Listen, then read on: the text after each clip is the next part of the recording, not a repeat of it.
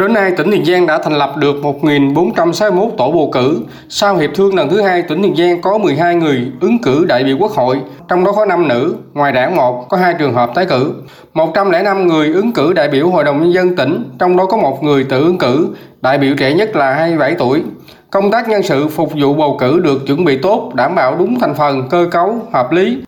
qua lấy ý kiến tín nhiệm của cử tri nơi cư trú, chỉ có một trường hợp đạt tỷ lệ dưới 50%. Tỉnh Tiền Giang có hơn 1,5 triệu cử tri với khoảng 1.461 khu vực bỏ phiếu, trong đó có 20 điểm bỏ phiếu riêng của đơn vị lực lượng vũ trang nhân dân. Công tác thông tin tuyên truyền phục vụ bầu cử đại biểu quốc hội và hội đồng nhân dân các cấp được đẩy mạnh, chọn 11 khẩu hiệu để tuyên truyền, lồng ghép trên các hình thức.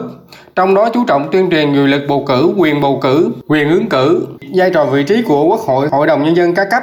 công tác đảm bảo an ninh chính trị, trật tự an toàn giao thông, công tác y tế được các ngành chức năng lập kế hoạch triển khai chu đáo, trong đó có chủ động khi có ca dương tính với Covid-19 trong cộng đồng.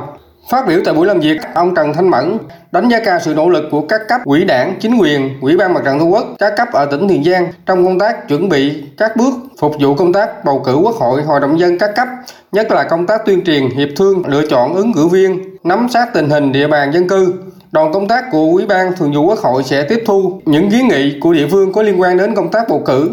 Ông Trần Thanh Mẫn cho rằng từ nay đến ngày bầu cử Quốc hội, Hội đồng Nhân dân các cấp đã cận kề, do đó tỉnh Tiền Giang cần thực hiện quyết liệt các công tác chuẩn bị thật chu đáo. Tiền Giang cần thực hiện nghiêm chỉ thị 45 của Bộ Chính trị, các nghị quyết của Quốc hội, Thủ tướng Chính phủ về công tác bầu cử Quốc hội, Hội đồng Nhân dân các cấp, trong đó tập trung công tác tuyên truyền cho người dân thấy được tầm quan trọng của công tác bầu cử thật sự là ngày hội của toàn dân đi bầu đúng bầu đủ hạn chế thấp nhất tình trạng bầu hộ bầu thai